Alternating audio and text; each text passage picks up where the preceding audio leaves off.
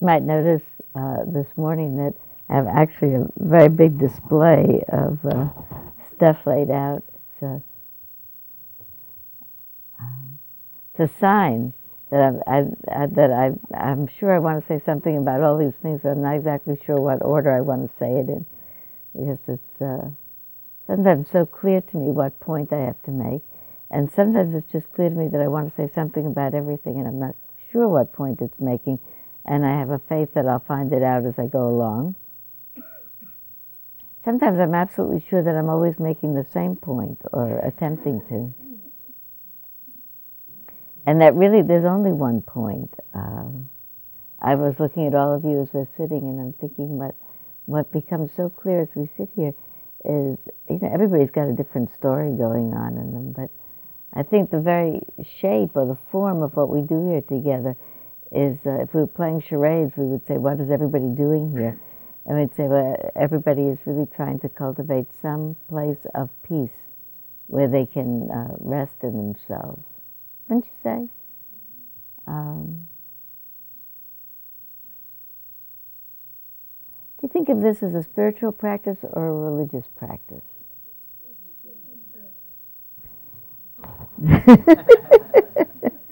it's all right with me. Actually, uh, uh, I was one of the things that I brought along was a discussion between Huston Smith and Elizabeth Lesser, who's one of the founders of uh, Omega Institute, uh, having a debate in letters or a discussion in letters about the difference between spiritual and religious. How many people here would say about themselves that they thought that they were uh, spiritual people? How about religious people?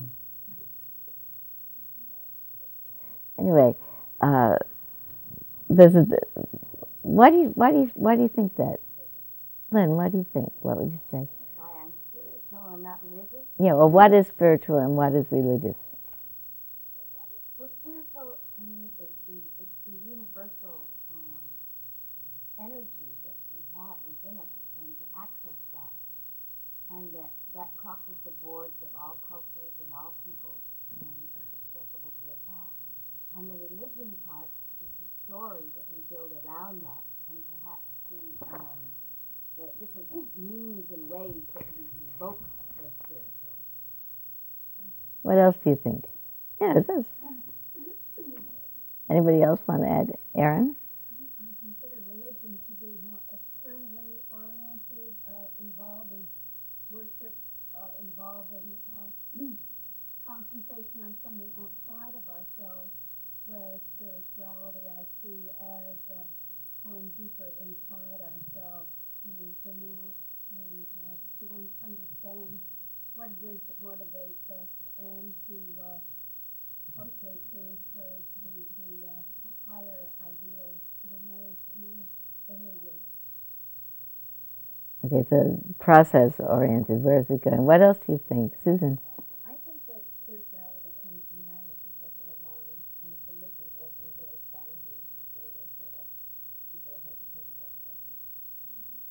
What do you think, Maureen?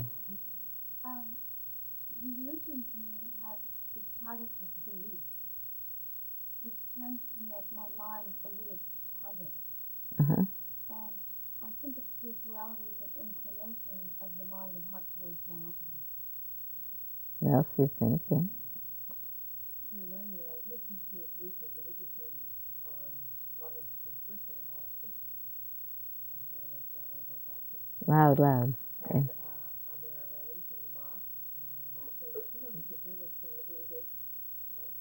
that. I'm, I think about myself, I'm not religious, even though I was brought up in Judaism. But as I think about it, all the things they said fit into whatever spiritual beliefs I'm saying about myself. When, when I get to the core of what each of them professes to believe, it sounds the same to me. It's just in the practice of it, it's Mhm. in the manifestation of it that I don't want to be part of it, Mm-hmm. any particular religion. Mm-hmm. But if it were, like if it was done right, or if it was really really being Christian, or really being Jews, or really being whatever, I have a sense it would be the same. I just want to take a little, I'm going to come right away, but just with the idea, was done right. Somebody left me, probably Elizabeth, because she leaves me cartoons. No? Somebody left, oh, you left me cartoons today. Thank you very much.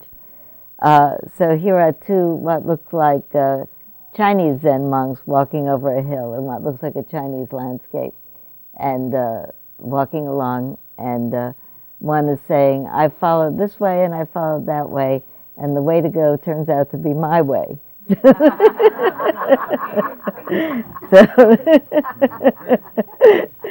so there's two things. First of all, is it my way? Is my way a more authentic way? And is there a way? Where is it going? This is really where I'm thinking anyway. So, but somebody else had their hand up here about spiritual and religious. Yeah, yeah.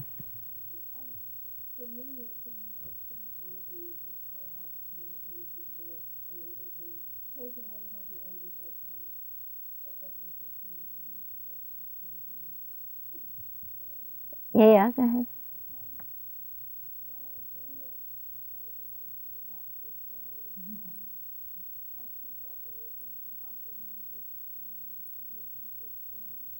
Uh-huh.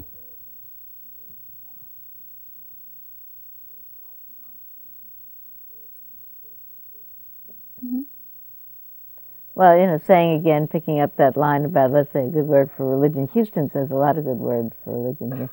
The part about form, because I, you know, I looked at all of you as we sat here for 35 minutes, and I wondered how many of us on their own of a Wednesday morning at home at 9 o'clock in the morning would sit down quietly for 35 minutes and attempt to uh, establish peace in their hearts. Maybe, you know, maybe a good number of you. Uh, and whether it's different, I think it is for me to sit in community and try to do that. It's good for me every once in a while. Certainly good for me once a week to sit in community and do that, and do it on my own on other times. Um,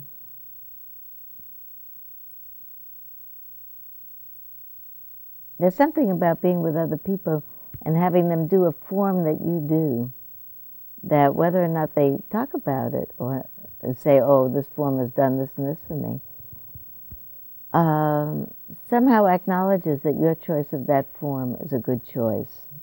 There wouldn't be that many other people doing it unless it was doing something for them. Do you imagine that this is doing something for you? First of all, I want to ask you, do you think that the Dalai Lama is religious or spiritual? Uh oh. Susan says, uh oh. Is he religious or spiritual? Both. Um, who else can you put in that category? Uh, David Steindl-Rast, religious or spiritual? You know who he is? Okay. He's a Benedictine monk of some um, of some well-known reputations. Written a number of books that are probably in our library. Thomas Merton, religious or spiritual? Um, so what we're looking for is good religion, right? or ecumenical religion. Uh, uh, Mother Teresa.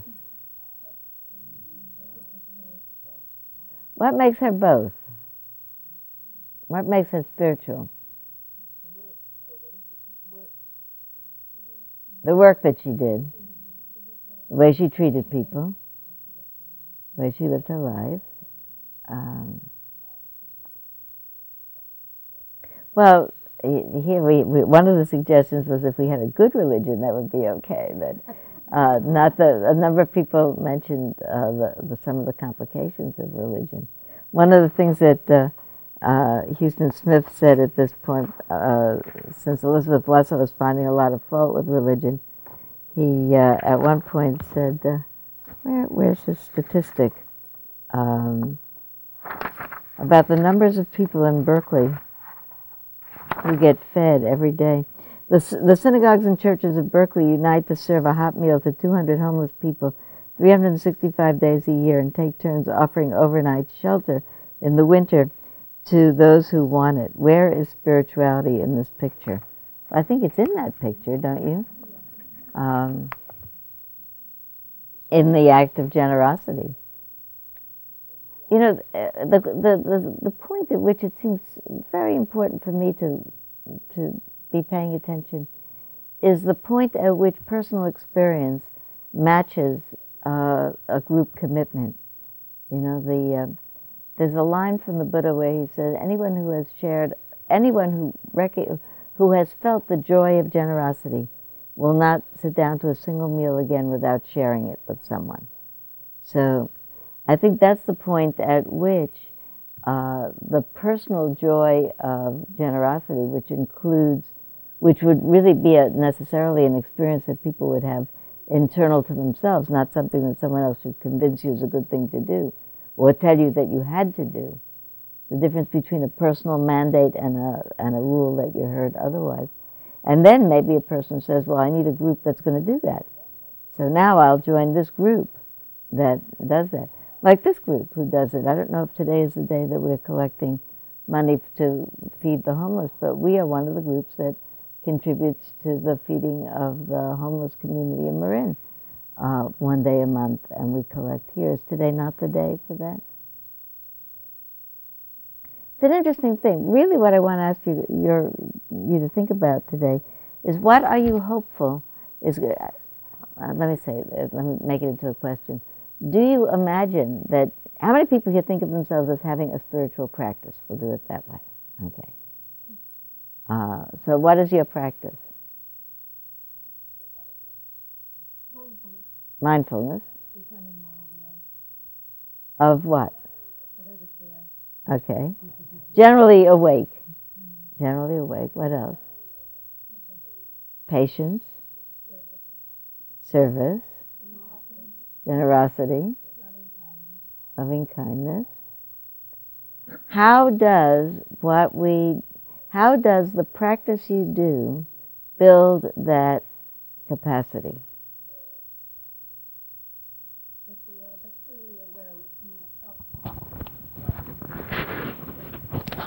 Okay, so Erin is suggesting that if we had that awareness that we're talking about, if we, if we were to really wake up, we'd live impeccably. Why? What would there be? It's like a little test, okay? So the people who just came today, they are exonerated from the test. They didn't. Now, and I, I really am pulling for a. we would be aware of how all of every action that we had, what the reaction would be around us and how it would affect ourselves and others. Okay, so we'd have a sense of karma. That nothing happens. We'd have an insight into karma. That everything makes a difference. That our actions make results. How many people here could think in a minute of some action in their life that they would erase if they had, if someone came and said, you have 15 seconds in which to put in, you have 15 seconds in which to write down which action of your whole life you would like to erase from the karmic records. Would you, could you do it in 15 seconds? Or, I've never let me write it down. Could you think of it in 15 seconds? No.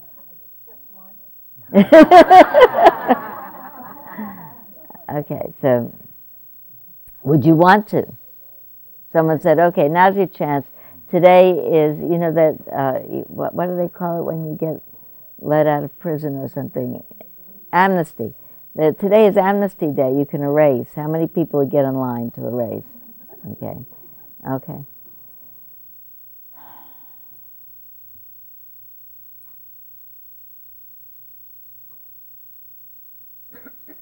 Why else? So Lynn is saying an, it's an awareness of karma that everything makes a difference.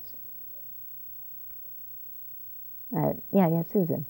I, I actually see this as a practice that's self-nurturing, and that you have to do that nurturing before you put it out in the world and give it to other people. So it's a way of taking care of yourself. Yeah, but, but that allows us to, to do the work of the. Okay, now just pushing a little bit, how does it take care of us? These are very important facts. This is fundamentals of what we're doing here. Because otherwise, someone look in from the moon and say, all these people sitting there, mm, what could it do? I actually, I, you know, it's not that I'm asking because I don't know. I think it actually is doing something for us, but what? How?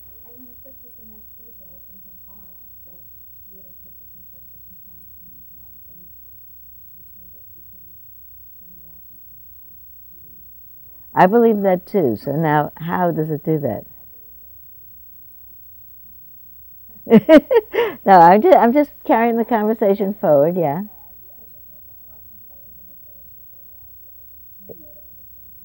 Greater, so what do you, what do you understand by, what, tell me your name. Andre. what do you understand better? I believe it. You're right. So that allows you to, if I understand everybody's actions around me, what does that make me then? More at peace, because I can see it's got a reason. They couldn't be otherwise. Now, wait, wait, Susan, right behind you. I like to see on that the, the things spoken out, that some of the garbage maybe, I don't know, that some of it falls to the bottom and then the, the pure stuff comes to the top and it's written that in there. So what Susan is reminding us of, this is like a little uh, review of uh, fundamental Buddhist principles, Dharma principles, is Thich Nhat Hanh uh, describes what happens to non-filtered apple juice if you pour a glass of it and leave it on the table. That's the non-filtered apple juice metaphor. If you leave it on the table, it looks very cloudy when you pull it out of the, pour it out of the bottle. But if you leave it, then the the uh, the thicker part will settle down. The top part will be translucent. You'll be able to see through it, and you'll see through it and see more clearly.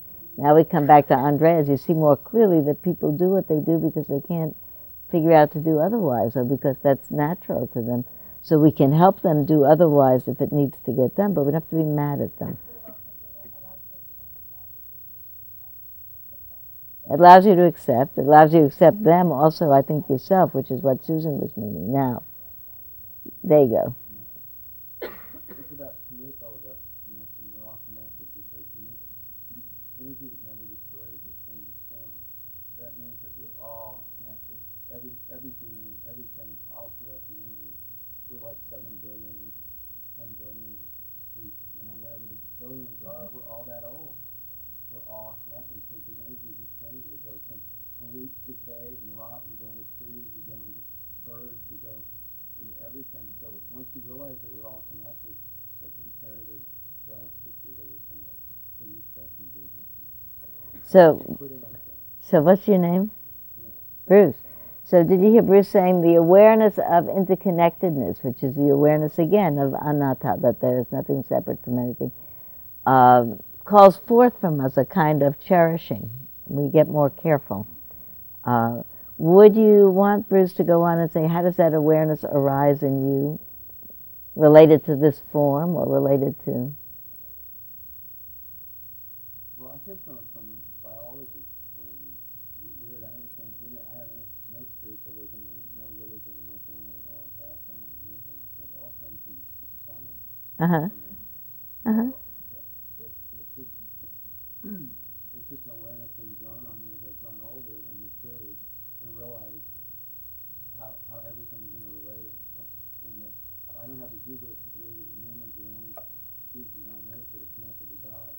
And if God is in everything, then how can we treat the, how do we treat the earth and all the other species on the earth the way that we do, and ourselves so poorly when we're all interrelated and we're all connected to the same divine force?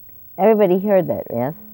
So let me say about this, leads us into a very uh, important discussion, I think, of the role of contemplative practice as, or the way that contemplative practice is one possible way of arriving at that awareness of the interconnectedness of all things and the preciousness of each piece of it. Uh, also, thinking is another perfectly good way to arrive at it. It's a perfectly valid spiritual path, the path of the intellect.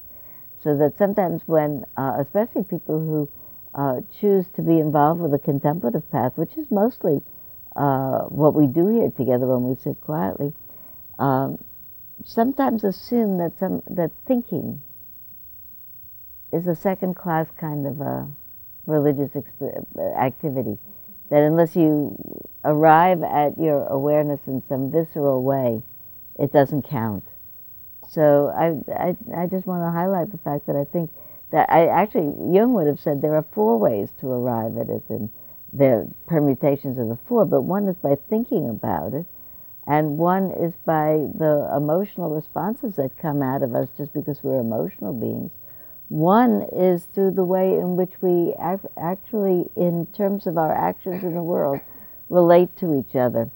I don't know whether Mother Teresa was led to what she did by her theology or whether her theology grew out of what she did, but uh, or whether it became one circle that was constantly building itself. That You look in uh, when you when when when she came to India and saw the amount of suffering, whether that motivated her to respond with action, and then caused her to feel in concert with what she would have maybe called God's plan, and held in that, or whether it was God's plan that brought her to India that augmented it, but in some way to plug into that system that nourished her, going back to what Susan said, as it was nourishing.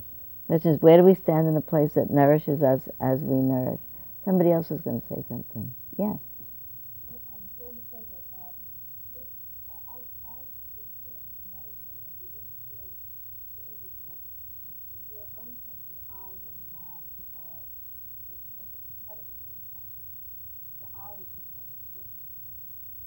Yeah.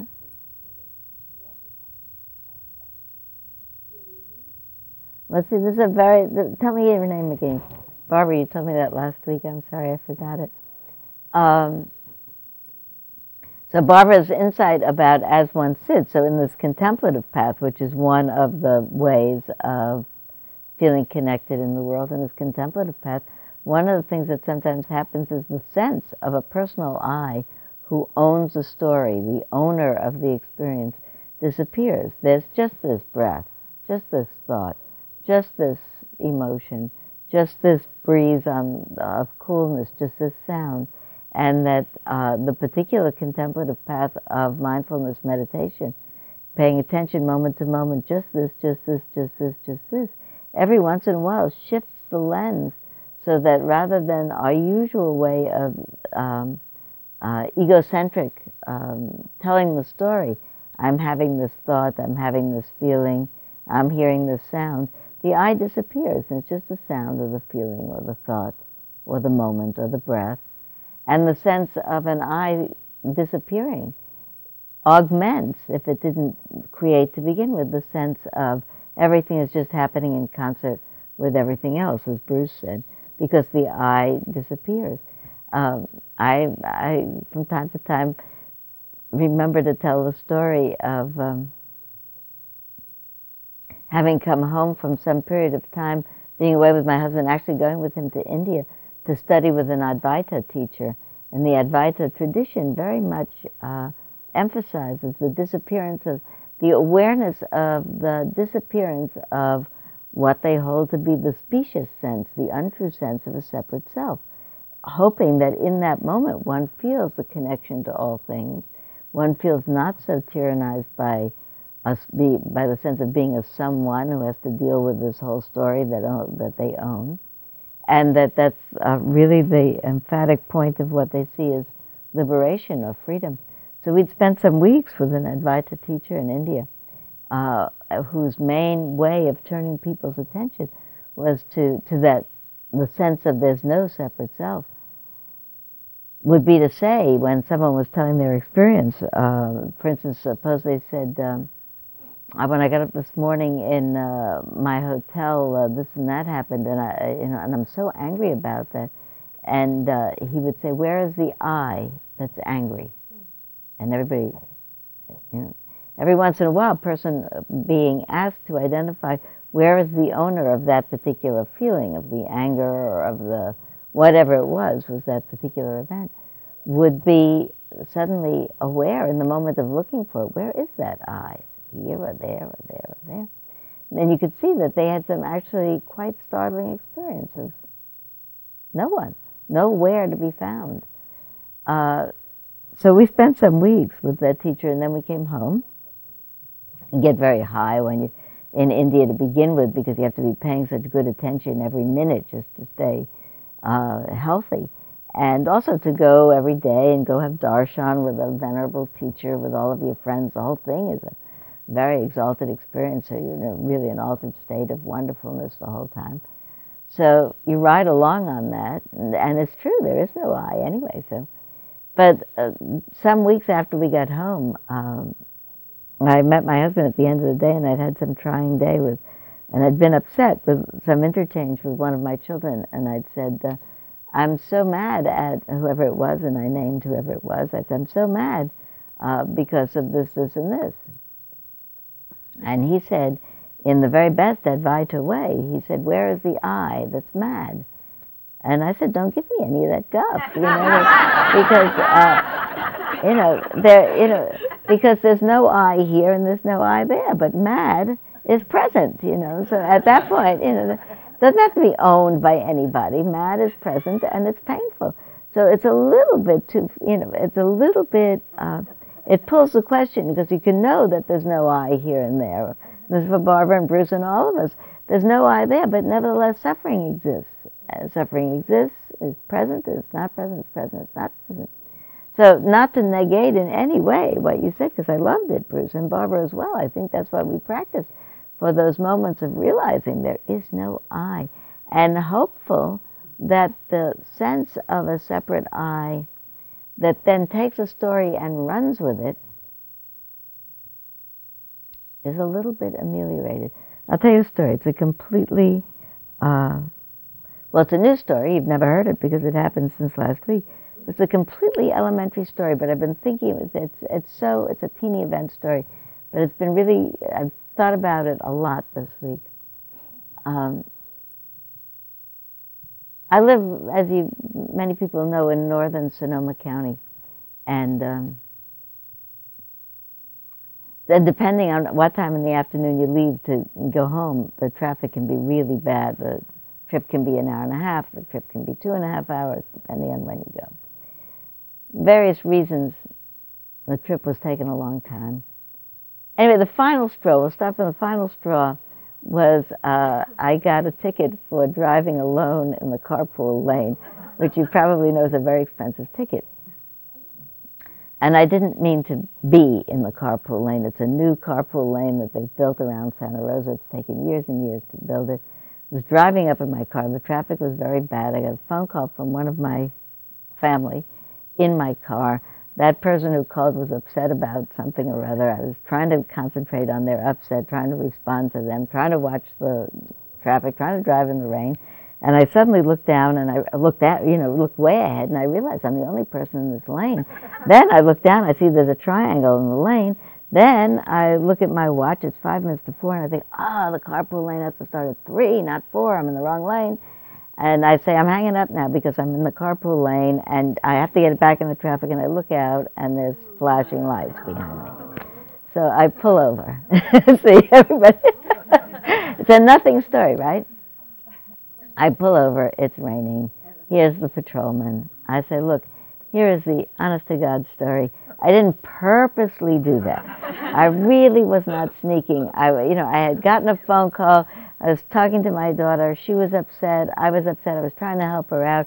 Seriously, it just before I saw you, I would have never done that purposely. Just before I saw you, I realized I was in the wrong lane. I was trying to pull out of it. I'm praising myself, law abiding. I am law abiding. I said, please, please, please, don't give me a ticket. I ha- I got a speeding ticket a year ago. I can't have another ticket now.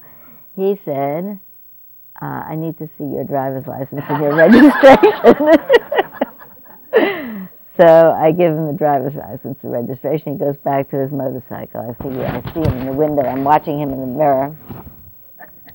I, th- I realize he's making a phone call, so I think, good, he's calling up. He'll see I have a very good driving record. It'll be all right. It'll be all right. It'll be all right. He comes back, gives me a ticket. So I say, uh, uh he says, listen, um, it's not a moving violation, but I know it's a very expensive violation. So it's not a moving violation, it's just a fine. I'm just doing my job. Um, be very careful as you drive forward and you ease back into the traffic. He's doing his job, you know, but so thank you very much, officer. I start out. I'm very careful. I get back in the traffic. Driving about two minutes. I'm watching to see him watching me at a rear view window, so I, mirror, so I get back in the traffic right. Driving about two minutes, I start to think, so you're just doing your job, right? Where were you five minutes ago when that green Corvette going 80 miles an hour was in and out the traffic, menacing everybody? Where were you waiting for old women just to track them down in carpool lanes? and the phone rings it's my same daughter calling up And now I'm all upset because you've gotten a ticket on account of me. And so, and I made the right answer. I said, no, no, no, don't get upset. Upset is extra. we have enough things to deal with. There's no point in getting upset. And this is exactly the right answer, which I'm telling her, you see. There's no point in getting upset. I learned a lesson. The officer was just doing his job. He has to do that. I'll talk to you later. Hang up. Two seconds later, where was he when that green Corvette was going back and forth? And why are people calling me on the telephone in the rain? Where they track me down? They should leave me alone.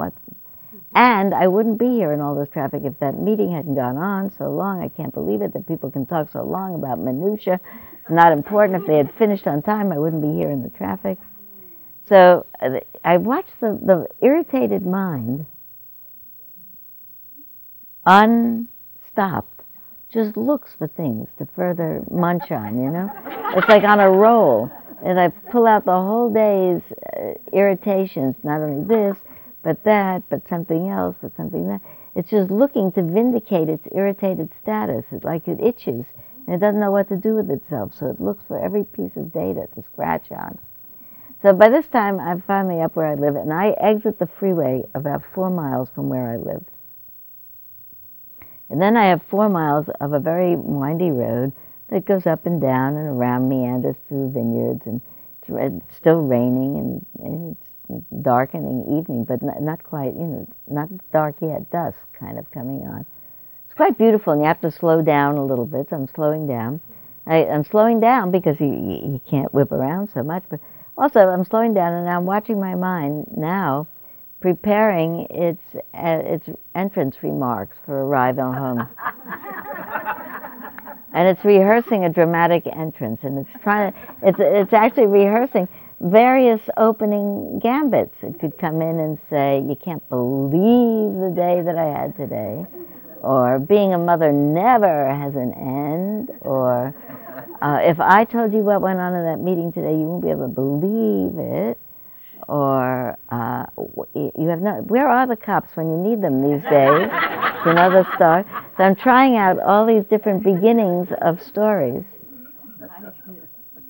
Just then, I come around a corner and there's a jackrabbit in the middle of the road. I'm, you know, traveling along. I come around the corner. There's a jackrabbit in the middle of the road, going in the direction, hopping along in the direction that I am now coming and I slam on my brakes, I skid forward, and the jackrabbit, instead of turning around back, takes off and flies in an impossibly high arc over the front of my car and lands in the grass over here just fine, you know. And I realized that in that moment, it, my heart jumped up with that jackrabbit. First of all, I was so relieved that I didn't hit it. And also, it was magic that it, you know, fueled by adrenaline. It flew, honestly. It was like a flying squirrel or something. I'd never seen a jackrabbit do a thing like that. So then it's gone. So I'm riding along, and I realize I have a choice at that moment. I can either go back to rehearsing the remarks that I was preparing for my entrance, or I could go with the jackrabbit story. You? And I remembered I had, uh, I think I told you I just saw um, Bowling for Columbine a few weeks ago. Uh, I think a really stunning film. And there's one point at which uh, um, Roger Moore is interviewing the people who go out and um, the, the news crews from TV stations that are on the mobile units that run out and film stories in, in process for the evening news. And uh, so that if something happens, particularly a disaster happens, it could be on the news 20 minutes later, and they'll come on and they'll say about it, such and such, you know, film at five, and, and you'll have it. And they're being interviewed, and they said, well, editorially, the, the producers who do the news have a, a kind of a, an understanding that if you have to make a decision between a holdup in a convenience store and a story about the Boy Scouts uh, painting the dining room in an old folks' home, you go with the holdup in the convenience store, and they say go with the blood. That's what carries the. That's what interests viewers. So it just flashed into my mind that that little part from Columbine about go for the trouble. That's what's more interesting to the viewers. So I realized that I have a choice of when I get home, going with the story, going with the jackrabbit. I also, in that moment of realizing that I had a choice, realized that really the reason that I was preparing the litany of woe was not because it's a more interesting story. The Jackrabbit is actually way more interesting. But that I was going to tell that story actually to deflect what I expected was going to be some criticism for having gotten a $270 ticket. That really, that was to sort of get myself out of the line of fire, not have to. What I did when I got home was, I, you know, because now I'm now I was turned on to, tuned into it. Come in, I say. I saw an amazing jackrabbit just jump across the road in a way uh, that I didn't think jackrabbits could run, and I just got a ticket for driving in the alone in the carpool lane, and had an extremely long day, and I'm tired, and let's fix dinner. I realized I did the whole news in 10 seconds, and I could do the, you know, the commentary, like the follow-up story later on. And I'm a good storyteller. Look, I just told you that story in a long time. so, but really, that's just a story, just a story. Without there's a there's a poem on the back of this book. Uh, there's a book called Monk, Monk Script that comes out every year. It's writings of monastics or people who uh, live in a monastic style. It's a poem called uh, Pure Joy Pure joy each moment, minus your opinion of it. huh? That was it. Uh, I saw an amazing jackrabbit. I got a ticket for driving alone in the carpool lane. I had a really tedious day. I'm tired. I'm hungry. Let's fix dinner. That's the that's the news. That's fine. The reason I've been thinking about it all week is because it seemed to me so clear in that moment that what constituted for me a certain amount of freedom was not having to go with the with the with the woe story. That we talk a lot. We have wonderful words. There's really this whole conversation we had about what is spirituality about. What are we doing as a practice? Uh, when I started, we used words like liberation a lot, liberation and freedom. And what am I liberated from? I think what I am liberated from, well, not liberated, what I am attempting to liberate myself from is the habit of retelling stories that cause me pain and the people around me pain. The habit, the habit of telling stories, mostly protective stories, speciously protective. They don't really protect them. You know, I could have gone in and done my whole litany of woe and um, actually probably suffered more from uh, if I'd gone that way. I'm trying to imagine the, the, the conversation after it maybe a certain amount of teasing. Uh, oh, mindfulness teacher, could you pay attention to the carpool line? Where was the mindfulness? The mindfulness was, uh, you know, I was paying attention. I was paying attention to the phone call, to the eh, to the problem that I was trying to address. I wasn't paying attention to the carpool lane. Mindfulness is not about attention to the carpool lane. It's about attention. So it, it, it, at that point, I wasn't paying attention to the carpool lane. But later on, I was paying attention, or I was able to pay attention to what I thought was a way of avoiding what I felt as a certain amount of guilt for not having paid attention, for needing to pay this big fine. I think that there's a certain way in which maybe a lot of not paying attention is to avoid the discomfort of feeling we did the wrong thing. That the hardest thing is to say I did the wrong thing. I've been reading um, this last issue of The Turning Wheel. I, I'm hopeful that you all are subscribing to the Buddhist Peace Fellowship and getting the turning wheel as a matter of course with your subscription because it's always wonderful and uh, the Buddhist Peace Fellowship is a really worthwhile of support organization. And I, I, I very much was taken. How many people, by the way, do get this magazine? Any? Some of you? Okay. There's an article by uh, uh, Valerie Linnett, who is a winner of uh, the Turning Wheels Young Writers Award. She's 25 years old, and um, she she's in New York. She uh, teaches creative writing to inmates in uh, prisons and volunteers for um, a local radio show dealing with criminal justice issues. And she writes a very long story about a man who's uh, uh, in jail in, in, a, in, Attica for a very long time sentenced to 25 years to life in 1975. He's been there a long time uh, for uh, actually killing somebody in a holdup. Um, very high on drugs. He actually doesn't remember the shooting himself. He was a young person uh, that has his whole story in here. It's a very, very distressing story. And he was very high on drugs. And the point that touched me so much about this whole issue is that in the 25 years, he really has come, he, he's really become a very strong advocate of, a student of the whole side of the uh, criminal justice system that has to do with victims' rights.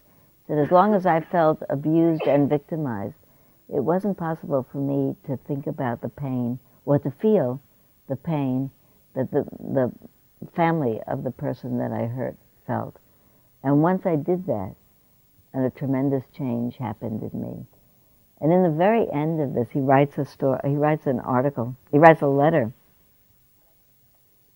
Contacts the victim's family in 1994. That's 19 years after he begins his incarceration. Uh, Sorry will not allow me to travel back in time and undo the damage I've done or correct my mistake. When compared to your life, which was so precious and short,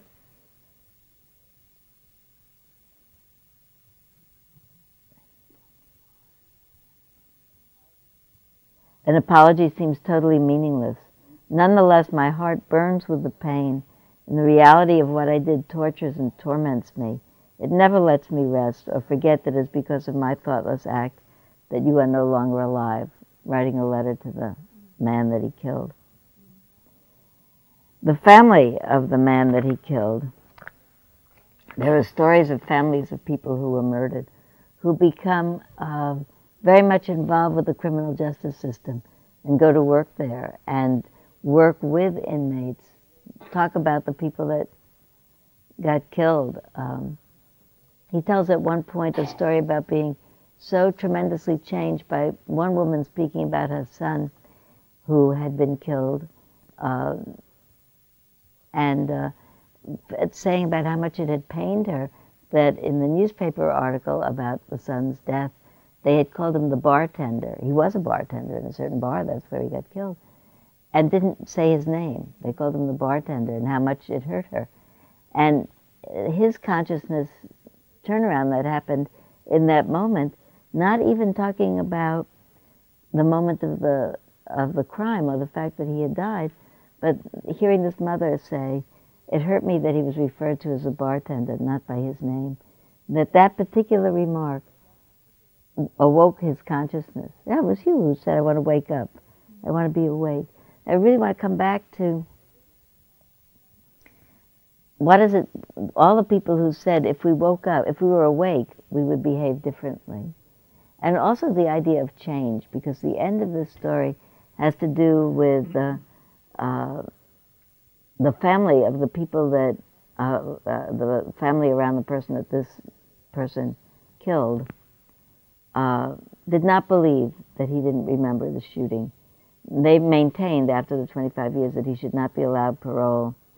And uh, the son of the man said, He killed my father, he destroyed my family. He doesn't deserve a chance. At the press conference, one of his daughters said, People don't change. They never change. They stay the same. Uh, John, the man who, about who the story is, is in prison, later saw this on television. He was surrounded by other inmates. He said that uh, the other prisoners were all very angry, but he had to hold back tears. That statement denied all the work he had done in himself over the past 15 years, and it stung him very much. So what I really was thinking about, and what I wanted to, what, what I really think we're talking about, is uh, all the people who said they were spiritual, Uh, even if you didn't say, what you, what's what's really your thought about change? Do you think we changed? Do you think you changed? Could you say about yourself and you, your practice? Nobody here did anything as horrendous as that, but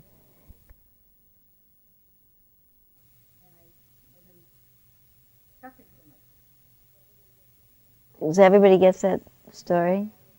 you know how I would re- I'm not, not retell the story, but I'm listening to you and see, you said, I don't know what happened, but I was able to do that. I, my sense is that sometimes we stop telling ourselves a story, you know, uh, about, uh, I wish it were this, uh, if I hadn't done this, it would be that, if he hadn't done this, it would be that, if this, then that. And that somehow the end of the stories, that all of the stories are, are ways of avoiding saying, it is this. You know? All the if only, if I had done this, if he had done that, if that policeman had been out catching the green Corvette, he wouldn't be here with me. You know, all the stories are a way of saying he was here. I was in the carpool lane. It is against the law, and I got a ticket. It's not contingent on, you know, the, the other things in my day. Even when you think about it, I've had, I've had a hard day and I got a ticket a year ago. Those are two truths, but they're irrelevant to the fact that I was in the carpool lane. Now that I sometimes think about this practice as radically telling oneself the truth and then saying, that's the way it is. Now what? Mm-hmm. You know? That's the way it is. It's just like this. Yeah. Sylvia, I've, uh, since November 14th, there's been cataclysmic events of health problems and family, leading to the 28th, where my wife was roller skating, fell, broke her hip, broke her wrist, dog's dying, the kid's sick, my brother's died, was very sick, and my mother-in-law is in too. And all the while I'm just saying, and this is very different from the last two or three years. I, a life happens. Yeah. What are we going to do? Yeah. My favorite line was I are we having fun yet?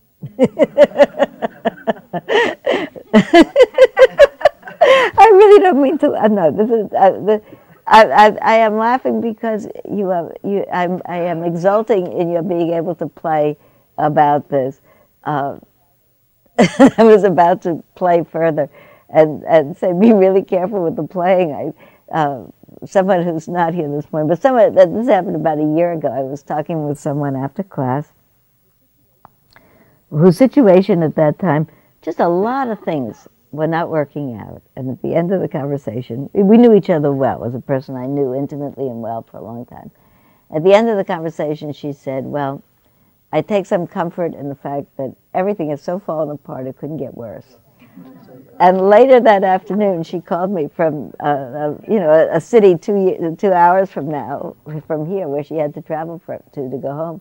And she called and left a message on my machine, and she said it got worse, you know. But and everyone, you know, and it's two years later, and it got better, because the other part of it got worse is it gets worse and then it gets better and it gets worse and it gets better, forever. That's the way it is. It gets worse and it gets better. It's not that exciting when you think about it. well, you know, the, the whole thing, there's another whole piece of this conversation about uh, is it a big deal, the spiritual practice? What do you think about it? I, I give you, I'll, I'll, I'll, tell you a little bit of a, of a hint of how I, why I phrase that in exactly that way. Because on the one hand, I, I think it is. You know, I, I can't, I can't imagine an unexamined life.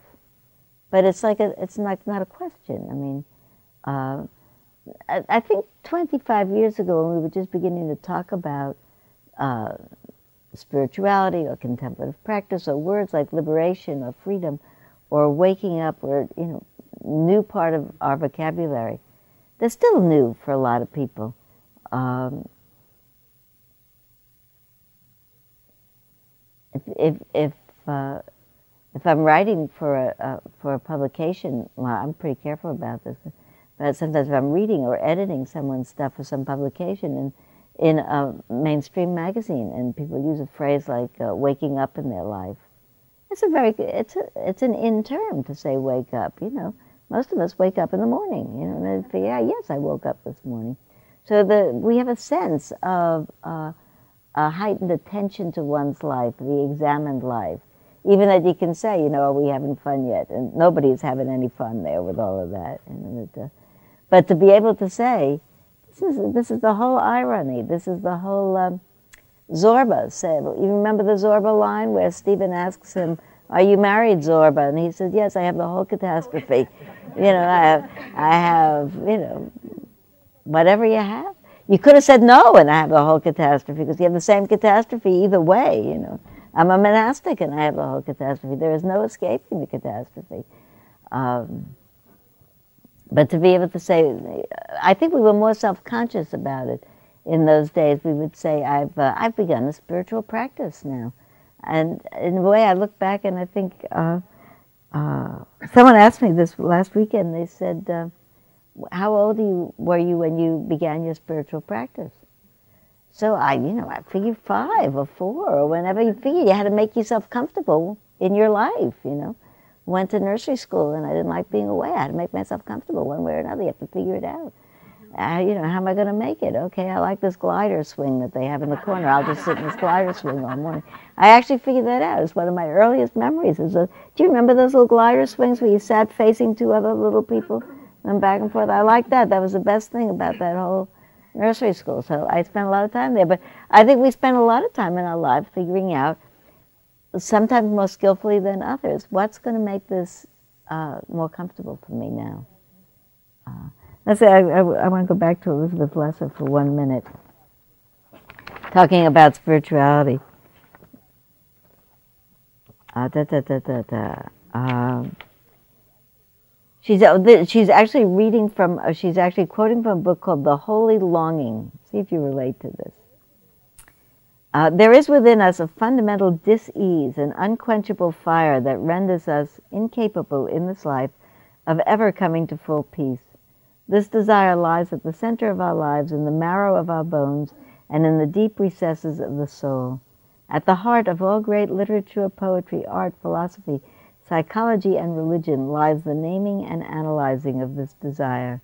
Spirituality is ultimately about what we do with that desire. What do we do with our longings, both in terms of handling the pain and the hope they bring us? That is our spirituality. Augustine said, You have made us for yourself, Lord, and our hearts are restless until they rest in you. Spirituality is what we do with our unrest. I believe that religions emerge to respond to our unrest. This is Elizabeth Lesser still talking. They help us find peace as we struggle to reconcile in irreconcilable human issues like how do I live a generous and moral life, and at the same time, how do I follow my bliss? How do I make holy choices when these two urges for service to others and service to myself meet in the crucible of my daily life? How do I balance my conflicting longings for individuality and community, freedom and responsibility, power and meekness, wildness and civility? That's her question. Is it yours? Lynn says yes. Any one of those spoke to you particularly, or just the whole thing? the whole thing. Just realizing, you know, that, that of, of doing one's own thing, you're kind of moved by your inclination. I think that's the thing that, that trust that inclination to take you to the next thing, the next thing, and at the same time, um, living within this, within the realm that of mindfulness about what's happening each step of the way. Mm. So, well, moderation. Moderation. Um, I wanted to say something about uh, paths. How many people would say, well, you don't have to do this, I was going to say, how many people would say the principal path is mindfulness? It doesn't matter, I don't want, you don't have to do that. I think we're all paying attention. I think we're all, I was paying attention when I decided that the glider made me more comfortable than anything else in that nursery school, and I was paying attention to what was the most comfortable thing, and I went for it, and it caused the least trouble, and it kept me in school. Okay, so it, I think at any step of the way, we're figuring out where will I make myself comfortable, and and I think maybe I would add to it, uh, cause the least difficulty for everybody else around, because we have a sense of wanting not to cause difficulty. I think that's innate, don't you? That an empathy for not causing discomfort. Because when I said how many people would erase, everybody said they'd erase. I think that empathy comes naturally with the package. But I also wanted to ask how many people would, uh, how, uh, who would, would answer a question? Well, let me make the question right. Since we've begun to talk about spirituality and waking up and liberation and freedom, which we've done it in a more uh, broad way in the last 25 years than the history of religious practice. Before then, people would say, What are you? What's your religion? Do you have a religion? And people say, Well, I'm a this or I'm a that, I'm a that, I'm a that. Uh, it's in the last 25 years, people have begun to say, Well, I did, uh, I did, uh, I did EST and I did um, um, uh, TM. How many people did something in the last 25 years? Okay. So let's make a list. What did you do? Huh? Bioenergetics. PM. EST. Gestalt therapy. Jungian analysis. Lifespring. Pathways.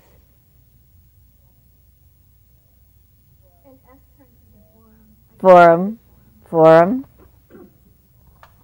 What else? Sikh Dharma. Tibetan Buddhism, this Buddhism, breath work, Yoga. yoga. What were you hoping for with all? I mean, as, most of are things I've done as well. So, I mean, what would what did we want? Ease, peace of mind, happiness, clarity, Awareness. awareness. Huh?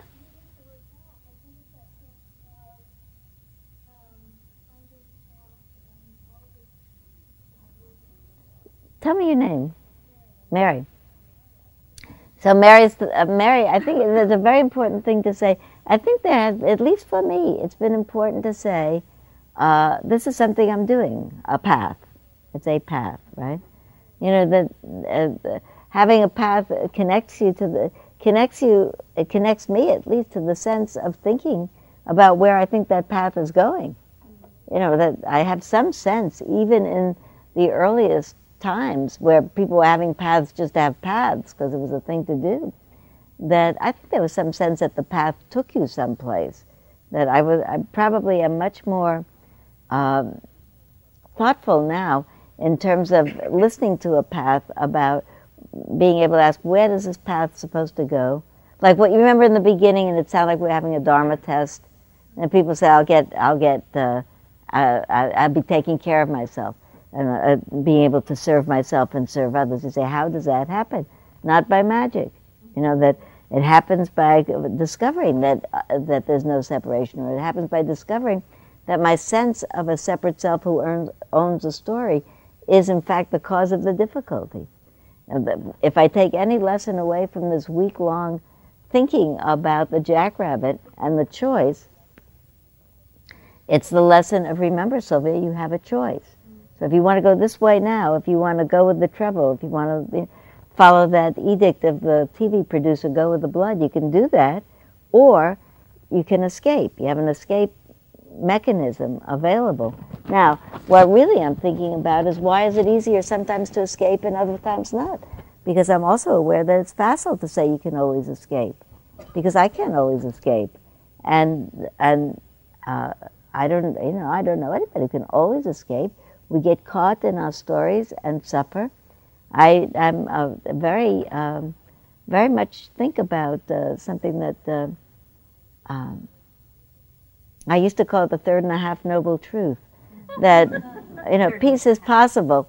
You know, the third noble truth is that peace is possible, and the third and a half noble truth is that semi peace is sort of possible a good part of the time, but not the whole. And, you know, it, and when I'm suffering, the truth of that moment is I am suffering.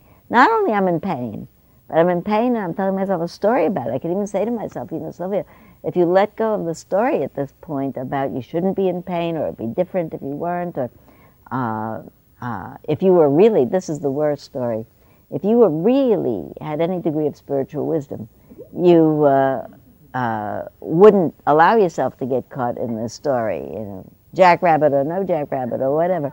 That you wouldn't allow, you would see how you were caught, and seeing that you'd get caught, you would let go. My Barbara said, let go of the story who knows? I don't actually think I let go of anything. I think in moments of grace, my mind relaxes and something falls away. If I could do it by dint of will, I would do it a whole lot more than I do.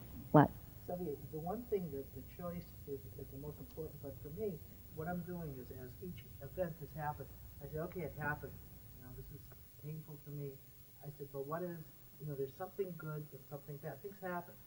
For me, what I would try and do with, with yours is well, the guy gave me the ticket. Because I got the ticket, I was much more conscious of the of the road as I got there, and because of that, as you said, you hit the brake if you were going a little bit slower. if you had been going a little bit faster, Yeah. you could have smacked the rabbit. For that rabbit, I paid two hundred. I would have paid two hundred seventy dollars for that rabbit, and for not hitting that. well, I- okay, so it's a very good example. I would have paid two hundred and seventy dollars for that rabbit too, when you think about it. But and and no, exactly, you're right. And I want to give myself, and every, you know, I certainly want to give us all slack for being able to say this is the third and a half noble truth. You know, at this point, and and by and, and that's a wonderful. I remember that. At this point, when when I suffer and I can't get out from the suffering, is really the point of of uh, really learning a little bit more compassion. You know that sometimes you suffer and you suffer because you suffer. You see the way out of the suffering. Even you see the way out, you can't do it. You can't negotiate it. It doesn't stick. It doesn't hold. And that is, I think, the point at which, if we recognize, is the rock bottom truth for all of us. Fundamentally, with the best attitude in the world and the best training, we're going to get caught sooner or later, I think. And then we say the bottom line is suffering. There's a wonderful line from, I, I remember at the end of some Dharma talk years and years ago, someone else, not me, gave a really inspiring Dharma talk. Can't remember what the whole talk was about, but I remember that in the final sentence, this person quoted Thomas Merton and said, It's all suffering and it's all compassion. And fundamentally, that's where, what were you going to say though? Yeah, yeah.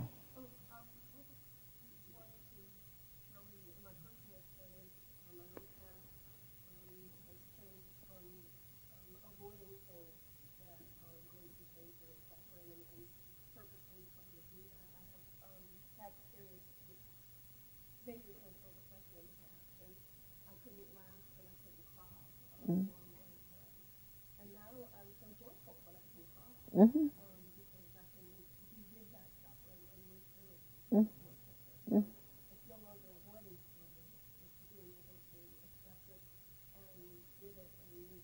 Mm-hmm.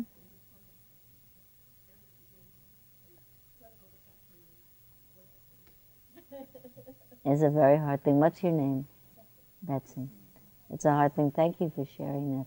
You know, I think the best thing that we do for each other is we come here together every Wednesday morning and talk to each other about how are you negotiating this life, the whole catastrophe, whatever it is that we've got.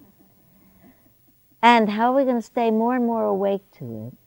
Um, tell the truth, keep both eyes open, and keep ourselves floating. We're going to laugh, we're going to tell jokes, we're going to look for the possibility of seeing a jackrabbit uh, and using the jackrabbit to get out of wherever we are when we can, and holding each other up when we can't, and leaving those possibilities all open. Next week I will be here, and it's a special week.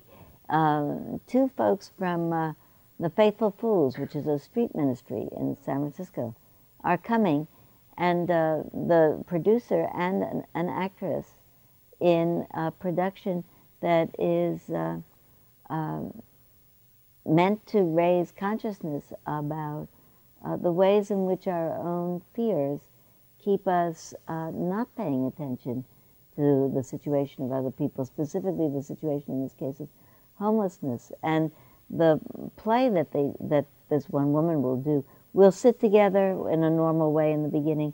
We'll have we'll sit shorter. So I'm also encouraging you to bring any friends that you have. It be a particular kind of a morning. Get to have a performance from the Faithful Fools, which uh, otherwise you'd have to go to San Francisco to have. So we'll sit for 15 or 20 minutes, and we'll have the performance, and then we'll be able to talk with the actor, with the producer, why they do this, how that, how it's their ministry. I'll be here with you, so we'll talk as well about how it related in our hearts. And I was going to teach about the Zen ox herding pictures today, because part of that play is that it is built around the 10 ox herding pictures. So, in one minute, I will tell you that the ox herding pictures are a series of um, 10 pictures.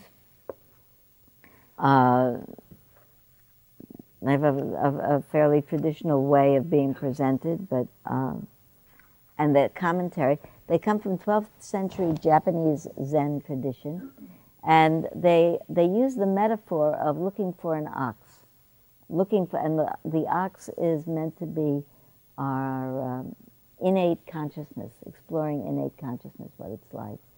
So it uses that metaphor through the 10 pictures, right, having the sense, which is why I hoped our conversation would move around as it did, through what are the practices that you have done? What were you looking for? Where were you going?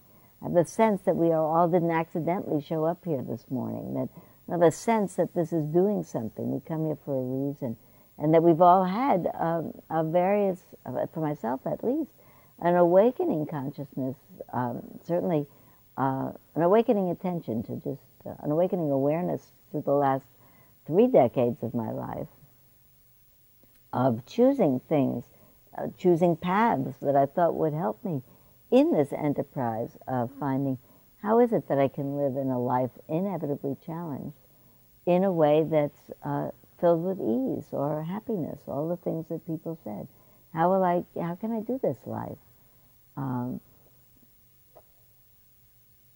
I mean, words like peace. And how can I make a peace in my heart and live in the world with my eyes open, and and and in fact make a difference in the world, not withdraw from from it. How can I live engaged and uh, and still love it? Um, I actually say that as a possibility that I uh, that um, that I say it I say it as a question. How am I going to do it? Which uh, already makes the assertion that I think it's possible. So it's, a, it's already an assertion made on faith. So I meant, but I didn't teach to teach more about the uh, ten ox herding pictures. But just to tell you that my sense of them is that they follow uh, a sequence from uh, thinking that there's something to be had out there to discovering, in fact, that it, uh, by, in fact, following different paths diligently, to find that, in fact, it wasn't very far from where we started out and uh, innately part of our very being. And uh, all the people who said waking up or awareness or more consciousness or more alert to were just saying, in some way, I'm looking for that experience of realizing um, that um, an awakened appreciation uh, and uh, ardent uh, engagement on behalf of inner peace and outer peace, outer peace is a possibility in this life, and that it's part of my own apparatus. I can do it. Comes out to be the last of the ten ox herding pictures. So that's enough of the beginning, uh, I think. Um, I also have so. That's it. Let's sit for a minute. It's after 10. It's after 11. We'll make a, a prayer that uh, I know a lot of you uh, were uh, amongst the people marching for peace on Saturday. And I thought a lot about um, how, how it seems clear to me that we we could all be advocates for peace with different political opinions, even. That one of the things that a friend of mine said to me uh, when I explained that I would be out of town, I wouldn't be able to go to the Peace March. This friend of mine who lives out of state said, Well, maybe it'd be a good thing anyway. They'll all have cameras, they'll be photographing everybody along the, the uh, kind of the, the government will have you on file. And I said, well, the government has me on file from enough other peace marches, so not thinking about that. I said, besides, I don't think it's a political statement. I think it's a spiritual statement that we could have different views about how the world could come to best to live peacefully. I don't know. I, I, I certainly have political views as well, but I could be wrong. But I like to think that I'm not wrong about the fact that fundamentally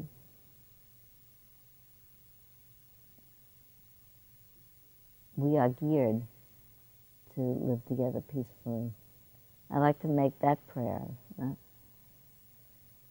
that uh, in some uh, very large numbers people awaken, as they seem to be doing, to the possibility of peace.